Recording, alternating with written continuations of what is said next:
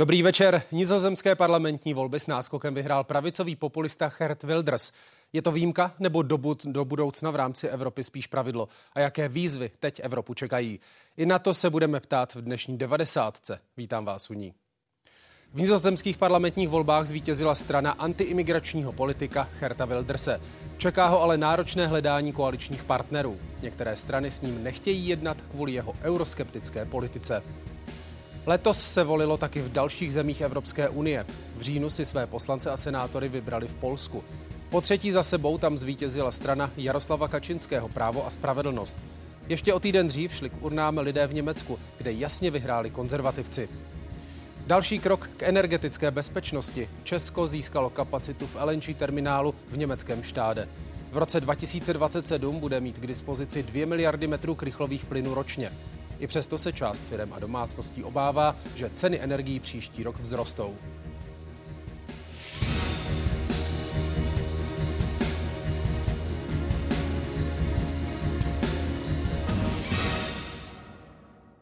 Politické zemětřesení v Nizozemsku. Předčasné volby jasně vyhrála euroskeptická strana pro svobodu Herta Wilderse. Dlouholetý kritik islámu získal 23,5% hlasů. Druhá skončila levice, až na třetím místě pak vládní liberálové.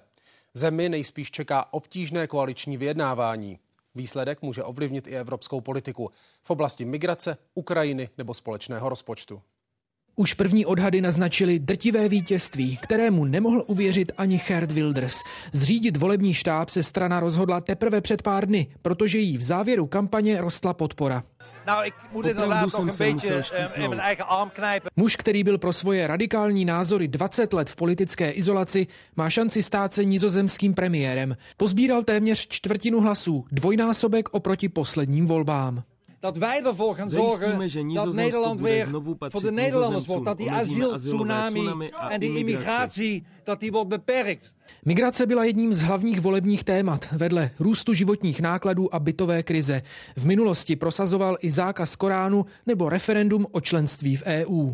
Wilders, který byl až do teďka eh, vysloveně opozičním politikem, ani se třeba někdy v kampaních nezúčastňoval televizních debat, tak teď v tom, minimálně v tom posledním týdnu kampaně úplně otočil. Neskutečným způsobem zmírnil i svůj tón.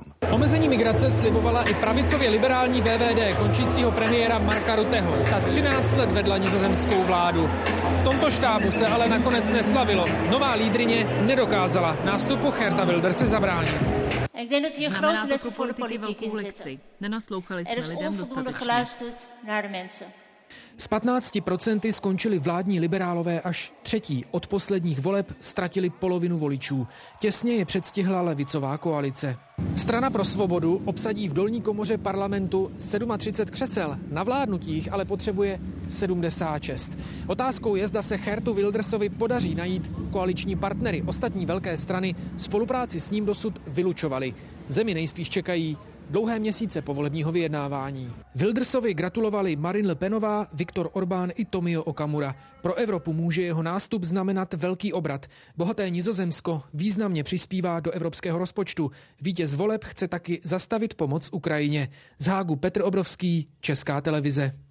Autor předchozí reportáže Petr Obrovský teď živě v 90. Petře, přeju dobrý večer. Jak vyplynulo ostatně i z reportáže, ty si volby sledoval. Ukazovali průzkumy na takový výsledek a jasné vítězství Herta Wilderse? Dobrý večer přeju. Na tak jasné vítězství rozhodně neukazovali, byť z nich bylo patrné, že v těch posledních dnech šla podpora Herta Wilderse nahoru. Ale předpokládalo se, že to bude těsný souboj, že naději na vítězství mají až eh, čtyři strany. Kromě strany pro svobodu taky vládní eh, VVD, nová společenská smlouva a eh, levicová koalice. Ale to, že ten odstup bude tak velký, 8 procentních bodů, to v podstatě nepředpokládal nikdo.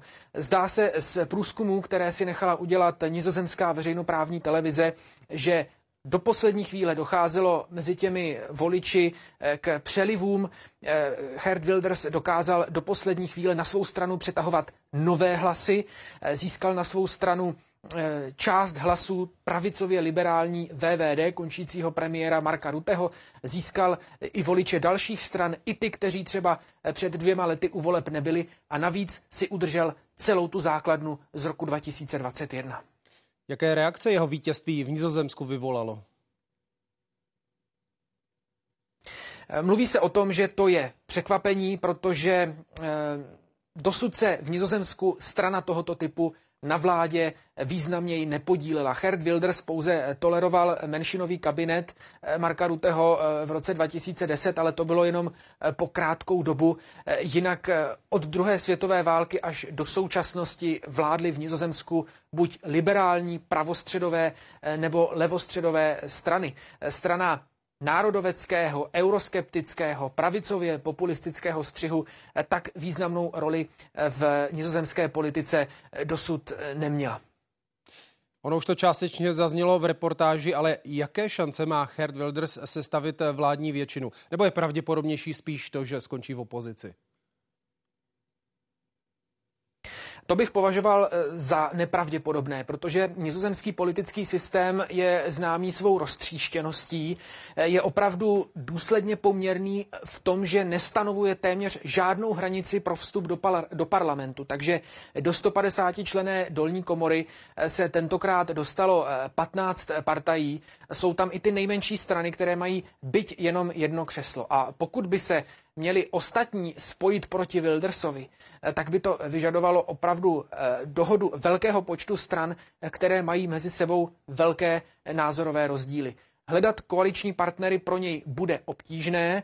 Eh, například eh, šéf levicové koalice strany práce a zelených, eh, bývalý eurokomisař Franz Timmermans, už vyloučil, že by se on na takové koalici podílel. Možná pro jistou spolupráci nakonec budou otevření jak pravicoví liberálové, tak nová společenská smlouva. Možná do té spolupráce půjdou právě za tu cenu, aby v rámci koalice donutili Herta Wilderse obrousit některé jeho radikální názory, eh, například ve vztahu k migraci, eh, k Evropské unii eh, nebo k mezinárodní pozici Nizozemska vůbec. Ano, tam mě právě zajímá, pokud jde o to obrušování názoru, jaké jsou tedy názory Herta Wildrse směrem do zahraničí?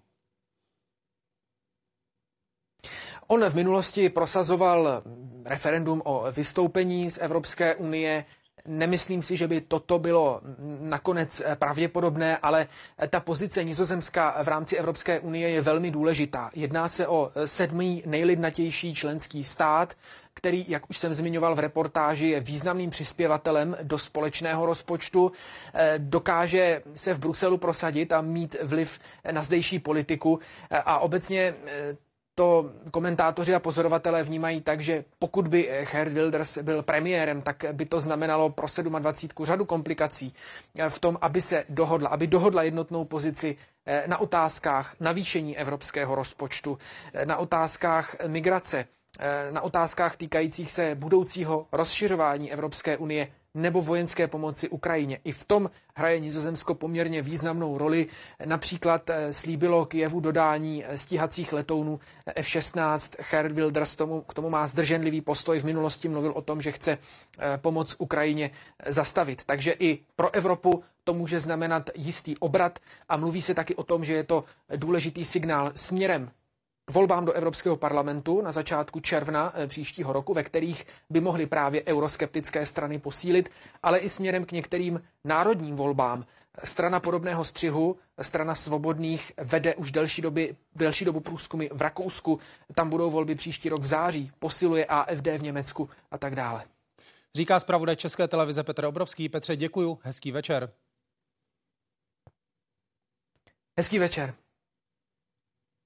A nabídneme další komentář. Hostem ve vysílání je politolog Vít Hloušek z Masarykovy univerzity a také Národního institutu Syry. Dobrý večer vám přeju. Dobrý večer. Co se to tedy odehrálo v Nizozemsku? Jaký vzkaz tím nizozemští voliči vyslali do světa? No, světa ještě uvidíme, tam bude záležet samozřejmě, jak bude vypadat vláda, ale eh, když bychom chtěli nějak předběžně ty výsledky voleb interpretovat, tak se tam projevilo jednak eh, únava po těch dlouhých letech vlády Marka Ruteho, která v některých věcech byla efektivní, v jiných méně. Za druhé řada témat, která prostě dlouhodobě existují v nizozemské společnosti. Je potřeba říct, že Chad Wilders není jediný krajně pravicový politik tam a řada těch stran v minulosti dosahovala taky solidních výsledků.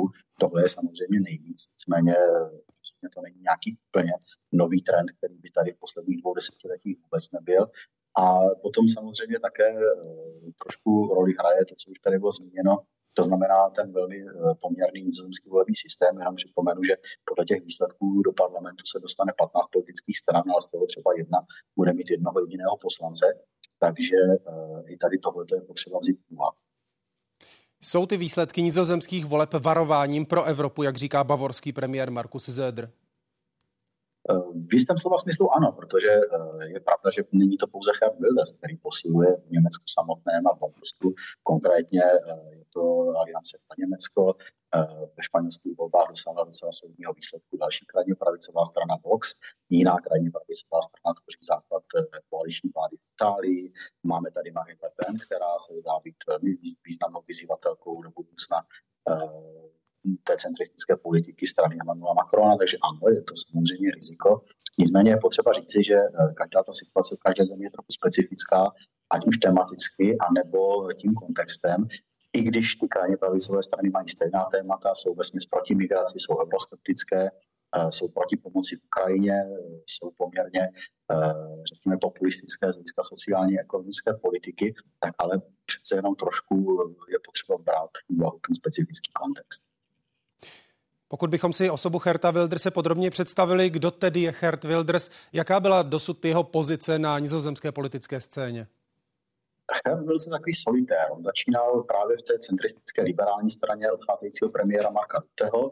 Eh, s nimi se nepohodl. Na začátku nového milénia se prostě stal krajně pravicovým politikem, založil stranu, která funguje trošičku eh, jako soukromý biznis eh, a která rozhodně nepřipomíná úplně standardní politickou organizaci. Od začátku byl velmi silně proti islámu a proti islamismu.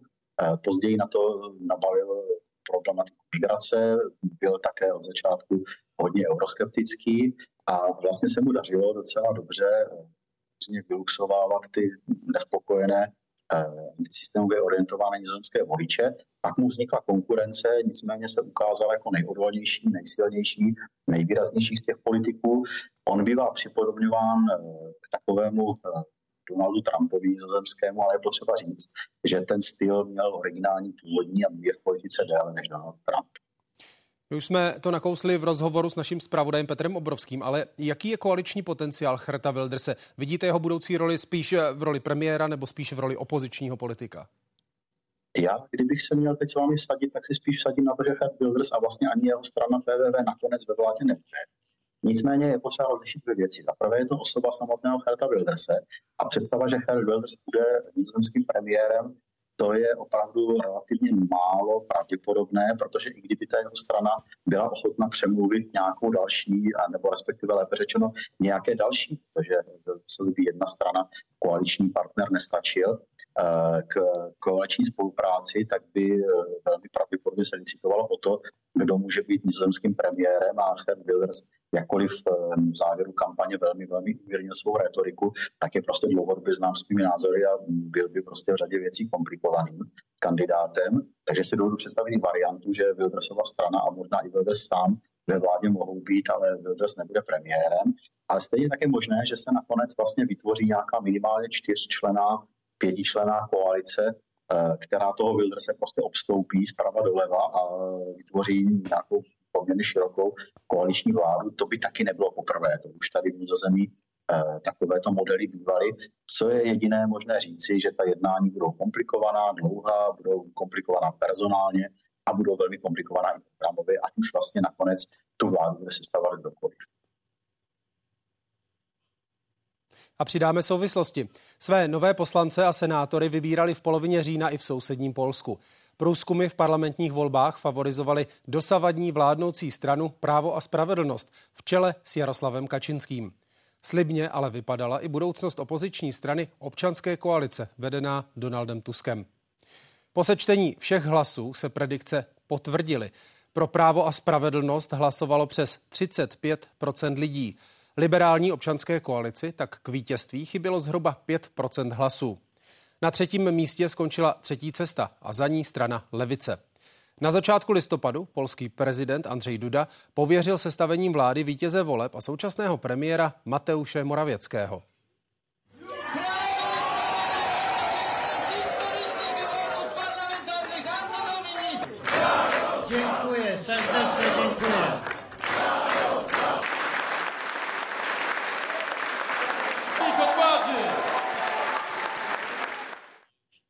Pokud mise Matouše Moravěckého selže, se jim představí jiného kandidáta na předsedu vlády a já ho okamžitě pověřím sestavením kabinetu. Všeobecně se ale očekává, že příští vládu bude schopna sestavit spíše koalice tří proevropských stran pod vedením někdejšího polského premiéra a šéfa Evropské rady Donalda Tuska. Další významné volby čekají Polsko v roce 2025. Rozhodovat budou voliči o tom, kdo nahradí současnou hlavu státu Andřeje Dudu. Pane Hloušku, v Polsku vidíme, že má dosavadní opozice podepsanou koaliční smlouvu, nicméně prezident Duda dal šanci sestavit vládu dosavadnímu premiéru Moravěckému. Co tím sleduje za situace, kdy je to fakticky nemožné? No, eh, jednak eh, Moravěcký sám tvrdí, že nějakou většinu schopen složit je, což tušíme, že pravda není, ale může se tak tvářit a Andřej Duda tím pádem může legitimně říkat, ano, já nejdřív zkusím nechat pověřit sestavením vlády vítěze voleb, Skutečnost je asi spíš taková, že mm, každý týden, každý měsíc se hodí, protože po tom dlouhém vládnutí práva a spravedlnosti je možná dobré uklidit v úvozovkách, zamést pod koberec některé věci, které se děly na různých ministerstvech a dalších úřadech. Eh, je to také eh, vlastně období, kdy se může podařit eh, právo a spravedlnosti stabilizovat nějaké své personální pozice ve státní správě a tak dále. Takže bych to viděl spíše jako takový taktický odklad. Andřej Duda nemá úplně šanci, že by zabránil dříve nebo později příchodu té tříčlené koaliční vlády, respektive čtyřčlené koaliční vlády opozice současné, ale může to ještě protahovat a zjevně se rozhodl, že to protahovat bude. Předpokládá se, že vláda Donalda Tuska se ujme moci před koncem roku. Jak moc a v čem všem bude chtít Polsko změnit? No, když se podíváme na to, co vlastně e, komunikovali v souvislosti s tím, jak podepsali tu svoji v úzovkách koaliční, koaliční smlouvu, jak se vlastně chystají na to převzetí, převzetí vlády, tak je nakonec eh, v některých věcech poměrně umí, umírněná, rozhodně umírněnější, než eh, jak by se dalo tušit z těch předvolebních kampaní a předvolebních programů. Ale určitě eh, se můžeme těšit na to, že by se mohlo v Polsku revidovat nějakým způsobem vládnutí v oblasti právního státu, mohly by se zrušit některé věci, kterými prostě právo a spravedlnost degradovala nezávislost soudní moci. Určitě bude nová politika ve vztahu k médiím, ale kde se asi nedá očekávat nějaký úplně revoluční obrat a ukazuje to právě i e, ta, ta povolební komunikace těch nových stran, které by chtěli vytvořit vládu, tak je to třeba potratová politika. Ne, že by nedocházelo ke změnám, to, co opravdu PIS přijal, tak se nějakým způsobem revidovat musí, ale Uh, jestli se někdo těšil na úplnou liberalizaci, kterou některé strany v té předvolební kampani slibovaly, tak to se samozřejmě nestane. Říkáte, že se něco v této oblasti revidovat musí. Co konkrétně máte na mysli? Uh, mám tím na mysli to, že polský protipotratový zákon je nejpřísnější v Evropě, je spojen s kontroverzemi, je spojen prostě s umrtími rodiček, je spojen prostě s různým, řekl bych, i morálním vydíráním jak lékařů, tak Eh, vlastně eh, těch polských rodiček a taky vzbuzuje velké kontroverze, velké, velké eh, pnutí ve společnosti. Není žádná náhoda, že se radikálně zvedla volební účast v těch volbách a byly to právě ženy voličky, které do značné míry se rozhodly nejenom demonstrovat proti tady té politice práva a spravedlnosti, ale i proti ní hlasovat. Takže je to jedna z těch skupin, která zařídila v úvozovkách vítězství opozice.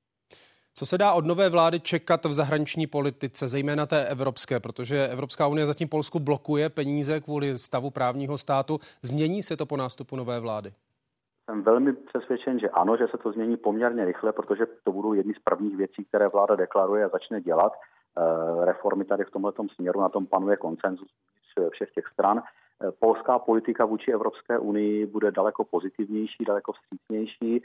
Myslím si, že eh, Donald Tusk eh, bude se snažit navázat na to své působení v institucích Evropské unie, bude se snažit oživit tu spolupráci v rámci takzvaného výmarského trojuhelníku, to znamená s Německem a s Francií. Určitě se nevrátí Polsko do role nějakého místního středoevropského spojence Viktora Orbána, takže se dá očekávat, že třeba i v zahraniční politice bude mít velmi podobný profil, jako má třeba současná Česká republika. Ale zároveň si nemyslím, že by Polsko bylo nějak příliš aktivní ve střední Evropě. Donald Tusk bude v úvozovkách mířit výše a bude se snažit prostě spravit uh, vztahy Polska s těmi, s těmi nejvýznamnějšími západoevropskými státy. To mě právě zajímá, jak vidíte roli Polska do budoucna, protože Polsko je skoro 40 milionová země, aktuálně vidíme, že mohutně zbrojí, patří k lídrům pomoci Ukrajině. Donald Tusk byl pět let předsedou Evropské rady, je výrazně pro evropsky laděný, čili může chtít z Polska udělat něco jako sekundanta k tomu pomyslnému německo-francouzskému motoru Evropské unie?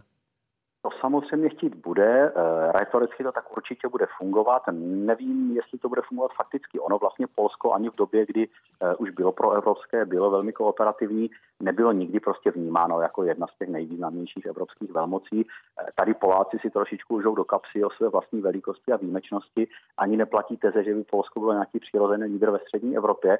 Nicméně je prostě pravda, že s tím Tuskovým Polskem se bude daleko lépe spolupracovat bude eh, provádět otevřenější, vstřícnější zahraniční politiku a to vlastně úplně stačí. Říká politolog Vít Hloušek. Moc děkuji za váš komentář. Hezký večer přeju. Děkuji za pozvání. Hezký večer. Pojďme se podívat, jak dopadly parlamentní volby v dalších evropských zemích. Třeba v Maďarsku se do parlamentu volilo loni v Dubnu. Zvítězila tehdy Maďarská občanská unie, zkráceně Fides. Jejím předsedou je Viktor Orbán. Pro něj šlo už o čtvrté volební vítězství v řadě a je tak nejdéle vládnoucím politikem v zemích Evropské unie, přestože s ní má problematické vztahy. Opozice ho pak kritizuje i za uzurpování moci, vazby na Rusko nebo za vyvolávání protiimigračních nálad. Toto vítězství si zřejmě budeme pamatovat po zbytek života, protože jsme museli bojovat s obrovskou drtivou silou domácí levicí, mezinárodní levicí, bruselskými byrokraty, impériem George Šoroše se všemi jeho penězi, mezinárodními mainstreamovými médii a dokonce i s ukrajinským prezidentem. Ukrajina byla i jedním z důležitých předvolebních témat na Slovensku. Tam se volilo na konci letošního září. Se ziskem zhruba 23% hlasů zvítězilo hnutí Smer Roberta Fica. Podle některých analytiků vzbuzuje výsledek voleb otázky ohledně dalšího geopolitického směřování země. Fico totiž dříve opakovaně spochybnil další vojenskou podporu Ukrajiny a podle světových médií by tak jeho vláda mohla výrazně změnit slovenskou zahraniční politiku. Poznáte naše oficiálne stanovisko? Radšej 10 rokov rokovať o miery, o kompromisoch, ako nechať ďalších 10 rokov sa zabíjať ľudí a po tých 10 rokoch budeme tam, kde jsme aj teraz. Takže to je náš postoj, nemeníme nič. A další komentář teď přidá Jakub Filo, zástupce šéf-redaktorky slovenského deníku Jsme. Dobrý večer vám přeju. Dobrý večer. Tak slovenský premiér Robert Fico zítra přijede na návštěvu Česka. Co od toho čekat? Jaké komentáře k tomuto zaznívají na Slovensku? Tak e, návšteva Roberta Fica v Česku po voľbách je tradičná ako medzi, medzi našimi dvoma krajinami.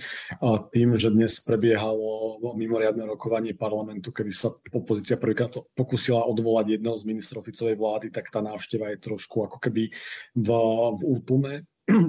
A uvidíme až, e, aké budú zajtra reakcie v priebehu dňa. Ono se mluví o výjimečných československých vztazích, platí to ale stále, protože server novinky.cz dnes přinesl informaci, že český prezident Petr Pavel nechtěl Fica přijmout, protože přijede v den, kdy se termínově nehodí třem ze čtyř českých ústavních činitelů. Údajně ho přesvědčila až slovenská prezidentka. Navíc během kampaně se Fico ohrazoval proti výrokům českých politiků a ti dávali eh, na jeho obavy z vývoje na Slovensku. Čili nezní to tvrzení o výjimečných československých vztazích už eh, spíš prázdně? Tak uh, tie vzťahy sú samozrejme tradičné historicky. Uh, treba jasne povedať, že súčasná česká vláda je súčasný český prezident sú na názorovo opačnom spektre, ako je Robert Fico. Takže povedzme od vášho prezidenta sa symbolicky dalo čakať určité naznačenie, že nebude automatickým partnerom Roberta Fica. Samozrejme uvidíme, ako to bude vyzerať po vašich najbližších parlamentných voľbách vzhľadom na súčasné prieskumy. A tak Robert Fico bude hľadať eh, skôr eh, takých tých prírodzených partnerov eh, v Maďarsku, kde ako keby názorovo bude súznieť s Viktorom Orbánom, čo sa mimo, mimochodom ukázalo už aj na záberoch z posledného európskeho samitu, kde teda na mnohých tých záberoch bol práve Viktor Orbán tým sparring partnerom Roberta Fica a nie napríklad váš premiér. Jak se zatím Ficova vláda projevuje na domácí scéně? Panovaly obavy z toho, že se po nástupu bude chtít Robert Fico mstít? Naplňují se ty obavy? Presne to sa deje svojím spôsobom. Ono to ide v niekoľkých rovinách.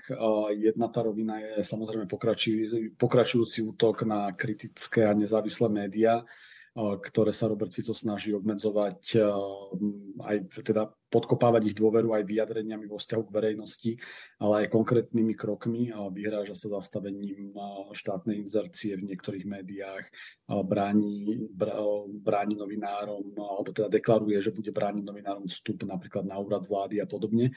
A ďalej ten, ten ťah jeho pokračuje na úrovni mimovládnych organizácií, kde vlastne vláda už teraz pripravuje zásadnú zmenu financovania mimovládnych organizácií čo môže výrazne podkopať občianský sektor. Predstavitelia či už Smeru, ale aj iných koaličných strán výrazne hovoria o politických mimovládkach, ktorých činnosť chcú, chcú obmedziť. Skloňuje sa zavedenie zákona, ktoré by označovalo niektoré mimovládne organizácie za zahraničných agentov. Takže to je taká druhá os toho, toho konania Roberta Fica. A tretia os konania tej vlády je naozaj veľmi rýchla výmena personálna, či už v polícii, či už v, v justičnej samozpráve, to bol pomerne prekvapujúci krok, ale naprieč ministerstvami. Samozrejme nejaké personálne zmeny po výmene moci sú bežné a prirodzené, veď tá vláda proste potrebuje vládnuť prostredníctvom svojich nominantov ale tá zmena, akým spôsobom sa deje, ako razantne a v zásade ako arogantne sa deje, naozaj naznačuje, že cieľom vlády Roberta Fica je sa mstiť tým ľuďom, tým inštitúciám, tým médiám, tým mimovládnym organizáciám, ktoré v ich pomyselnom ponímaní môžu za jeho pád v roku 2018 alebo v roku 2020. Ano, k tomu pádu přispěla taky vražda novináře Jana Kuciaka. Teď znovu vidíme nálepkování novinářů, označování některých z nich za nepřátelská média. Jaké reakce to na Slovensku vyvolává? Je na tohle slovenská společnost ještě citlivá? Robert Fico, a teda nie len on, aj iní ďalší predstavitelia súčasnej vlády dlhodobo pracovali na tom, aby podkopávali dôveru veľkej časti spoločnosti v médiá na Slovensku naozaj vzniklo alternatívne mediálne prostredie, hoci som opatrný v tom používať voči, tý, voči týmto kanálom alternatívnym slovom média. A Robert Fico to ďalej len umocňuje. Samozrejme, čas verejnosti vníma celé to dianie pomerne kriticky, ale platí, platí to, že Robert Fico a strany vládnej koalície legitimne vyhrali voľby a, a preto časť e, tej, tej verejnosti im, im v zásade fandí, žiaľ Bohu. No a, no a prejavuje sa to a bude sa to ďalej prejavovať v, v zvýšenej polarizácii tej spoločnosti a neprispeje to ako keby k nejakému upokojeniu tej, tej situácie, ktorá sa vlastne rozvrátila už počas pandémie covidu a potom následne po vypuknutí vojny na Ukrajine. A, a tá slovenská spoločnosť je silno, silno, silno polarizovaná a, a politici vládnej koalície na, namiesto toho, aby sa snažili tú, tú spoločnosť nejakým spôsobom stmelovať a upokojovať, tak práve aktívne vyvolávajú nepriateľov, vyvolávajú polarizáciu, vyvolávajú emócie v časti tej, tej spoločnosti voči iným, iným ľuďom. Pokud bychom se podívali na zahraničně politickou orientaci Slovenska, do jaké míry se podle vás změní? Jak bude fungovat ta spolupráce s Českou republikou, potažmo v rámci Vyšegrádské čtyřky? O, tak o, bude to veľmi mi závisieť, ako som už naznačil, od, od tých, tých vašich nasledujúcich volieb, ale teda, ktoré budú, ktoré budú o viac ako rok. Robert Fico samozrejme bude snažiť už spolupracovať s Maďarskom, ale samozrejme tá zmena situácie v Polsku opäť ako keby rozbíja potenciál na to, aby vznikla nejaká jednoliatá V4, ako, ako to, to povedzme bolo v minulosti. Takže je to pomerne otvorené ani, ani neplatí úplne tvrdenie, že Robert Fico je vyslovene proruský v súčasnosti. Samozrejme v tej vláde má Slovenskú národnú stranu, ktorá je ako definitívne proruská. Robert Fico je, je, je pragmatik, priamo oportunista, takže on síce hovorí, že zastaví vojenskú pomoc Ukrajine, ale to vôbec neznamená, že, že chce zastaviť nejaké súkromné kontrakty. Mnohé aj tie štátne pomoci sa povedzme len presmerujú inými tokmi. A, takže ako bude vystupovať ako kritik Európskej únie spojenec Roberta, pardon, Viktora Orbána, ale zatiaľ by som neočakával nejaké veľké oživovanie silnej V4. Hej. Samozrejme, ak sa, sa k ním pridá onedlho, onedlho Babiš, tak tá situácia sa môže zmeniť, ale stále, stále to, to bude vyosovať súčasná situácia v Polsku. Říká Jakub Filo, zástupce šéf-redaktorky slovenského deníku Jsme. Děkuji za váš komentář, hezký večer přeju. Pěkný večer.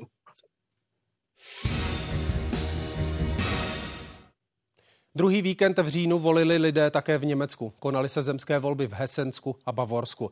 Vyhráli je konzervativci, naopak sociální demokraté spolkového kancléře Olafa Šolce skončili s dosud nejhorším výsledkem. Vzrostla také obliba pravicově populistické alternativy pro Německo. Ta se v Hesensku stala druhou nejsilnější stranou, když získala téměř 20% hlasů a podobného výsledku dosáhla i v sousedním Bavorsku.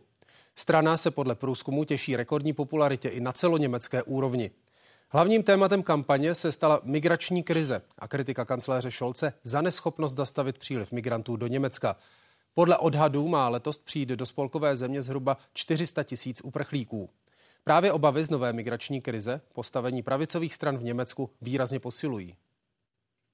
Viele Kommunen haben große Herausforderungen, auch Flüchtlinge unterzubringen. Und von daher kann man sagen, dass hier in Bayern natürlich eine Unsicherheit in der Bevölkerung zu spüren ist. A dalším hostem dnešní 90. je historika politolog Radek Soběhart z Fakulty sociálně-ekonomické univerzity Jana Evangelisty Purkyně v Ústí nad Labem a ředitel výzkumu Angloamerické vysoké školy. Dobrý večer vám přeju. Dobrý večer. Jakým skazem je tedy výsledek voleb v Bavorsku a Hesensku pro německého kancléře? Je to zlom. Je to opravdu velmi silný signál, neboť to byly vlastně velké západní země, takzvané západní země, které ukázaly, že ta popularita a ta síla té alternativy pro Německo je silná, neboť sice jsou to pouze dvě spolkové země, ale početně vlastně tehdy volalo skoro čtvrtina jaksi německého obyvatelstva. A ještě bych doplnil, že vedle tedy té, to už tady bylo zmíněno, vedle té síly těch alternativ pro Německo to zároveň byl obrovský debakl těm vládním stranám. Takže pro kancléře Šolce to znamenalo obrovské vajování, jak by také mohly dopadnout volby z, e, za dva roky. Co voličům vadí na politice vládních stran? Ono vadí řada věcí. Uh, ono, než dojdeme k těm konkrétním věcem, tak bych asi zmínil tři takové obecnější. A uh, jedna z těch asi zásadních, která se v té německé společnosti stále silněji ukazuje, je obava. Je obava Eh, z té budoucnosti nebo současnosti a budoucnosti, neboť Německo do, do nedávno žilo takový ten svůj uh, success story, to ten svůj uh, šťastný příběh té poválečné demokracie se silnou ekonomikou, ale najednou, nebo to vidíme i dneska, německá ekonomika je v krizi, mluví se nejen o stagnaci, ale o recesi v následujících letech a tenhle ta ekonomická nejistota se velmi přenáší do těch politických, politických krojů a i do těch politických emocí. Uh, za druhé je to určitě téma, které zaznívala, a to je migrace. Je to věc, která zase není nová, mluví se už, jak si je to trend, který začal tím rokem 2015, takovou tou pevní migrační vlnou. A Právě na úrovni těch jednotlivých spolkových zemí se uh, už vlastně po celou dobu ozývá velmi silná kritika té takové té velké spolkové politiky, že nelze ty problémy toho asilového práva, těch migrantů podceňovat, neboť to právě dopadá na, ty lokální, na tu lokální zprávu, která už si neví jady.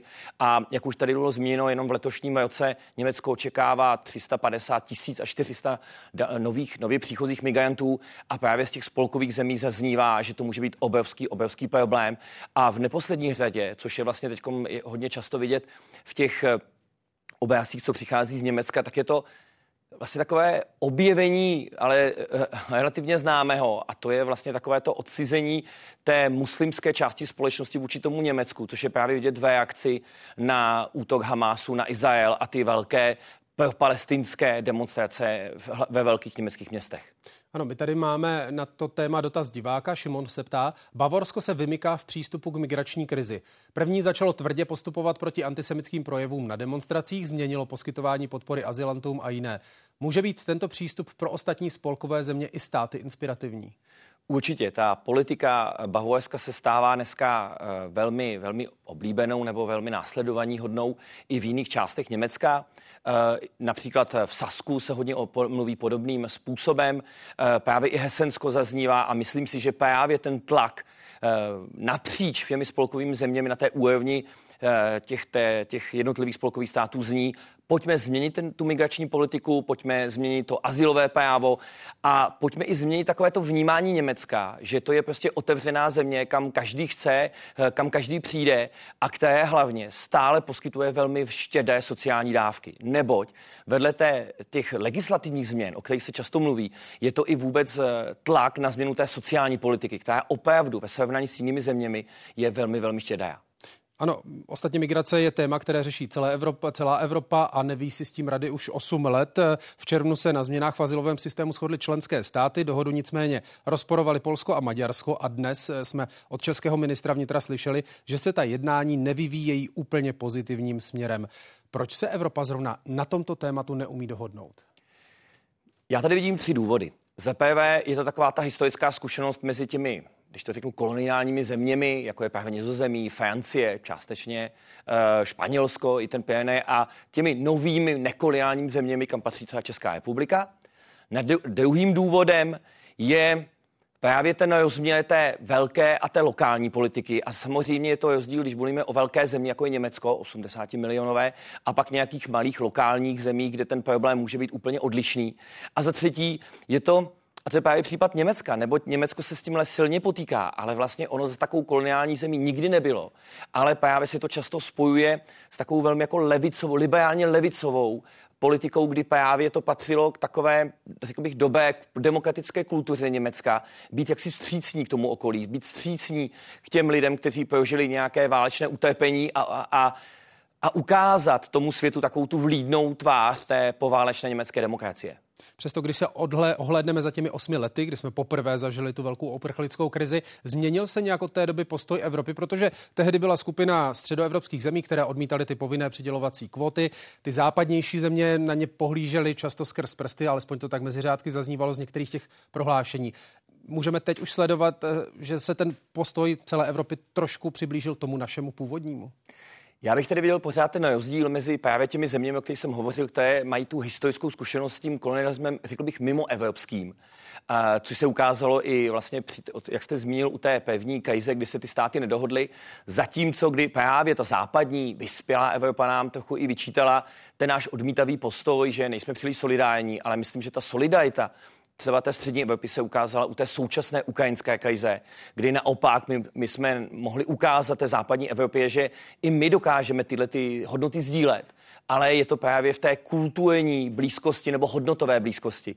Takže já si dovolím, nebo dovolím si říct, že ano, dochází eh, ke zblížení pohledu na to téma, ale trošku z, nebo z odlišných pozic. Jaké budou důsledky, pokud se migrační krizi v Evropě nepodaří vyřešit? Jsme a budeme svědky dalšího posilování populistických antisystémových stran? Obávám se, že tohle bude velké téma těch dalších velkých voleb, které tedy budou čekat nás, bude to čekat vlastně i tu západní Evropu, včetně Německa.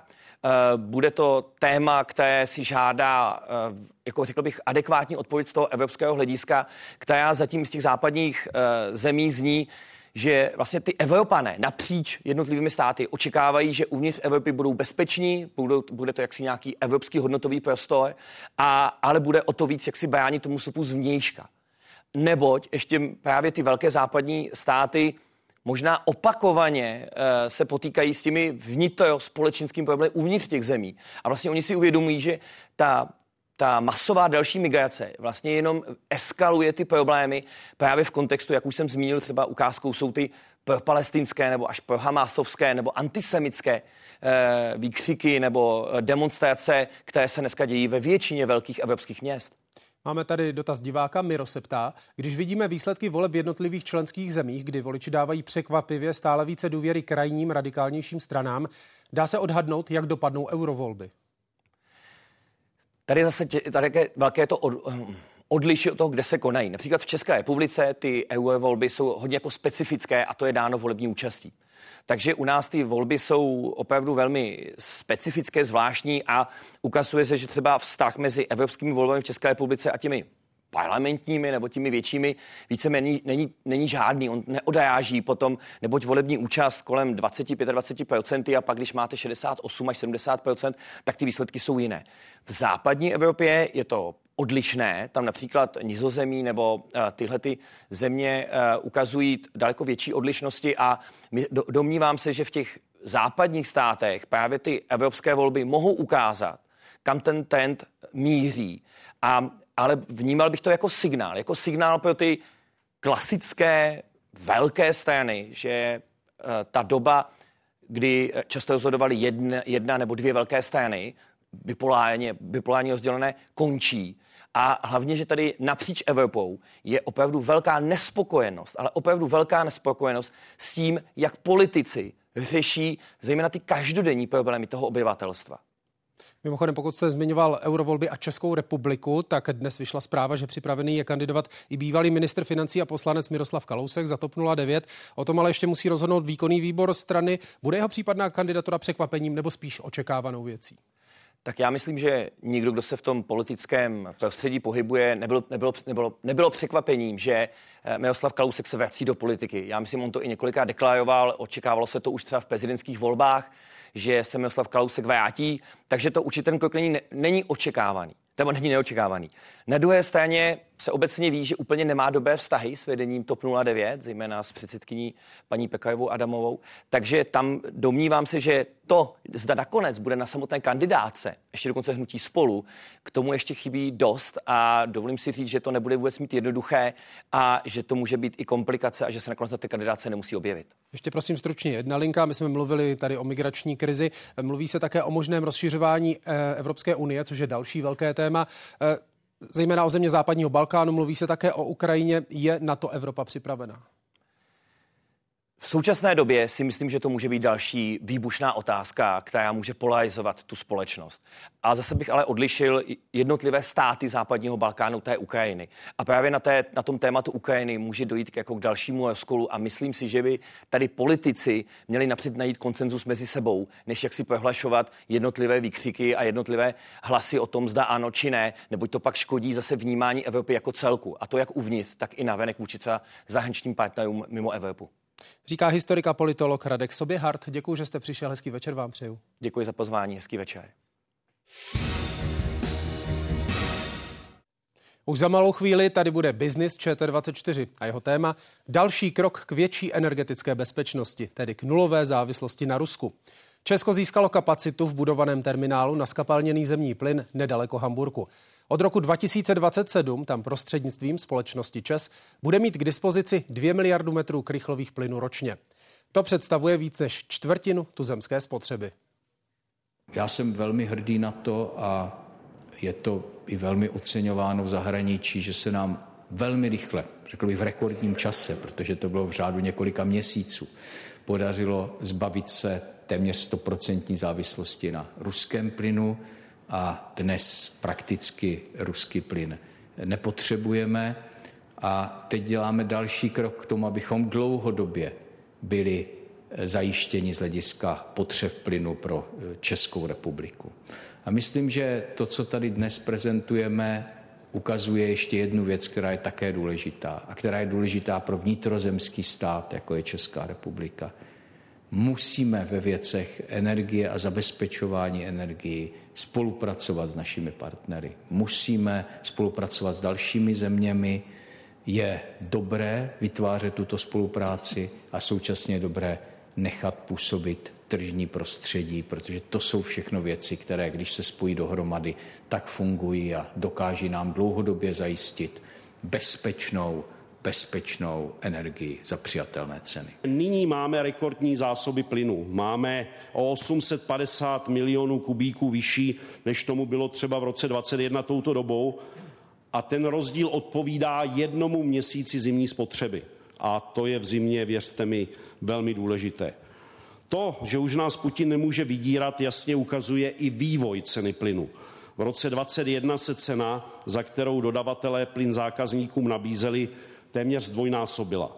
Od začátku roku 22 cena plynu klesá. A podle odhadu energetického regulačního úřadu bude klesat i nadále. V příštím roce by to měl být pokles až od 25% Ale nemůžeme usnout na Vavřínech.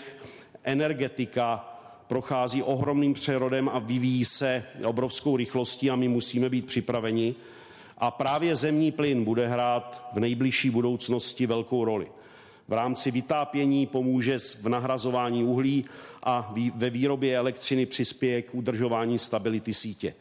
Současné výpočty v příštích letech předpokládají růst spotřeby plynu o 2 až 4 miliardy kubíků ročně. To je také důvodem, proč naše vláda dále investuje do posílení energetické bezpečnosti v oblasti plynu.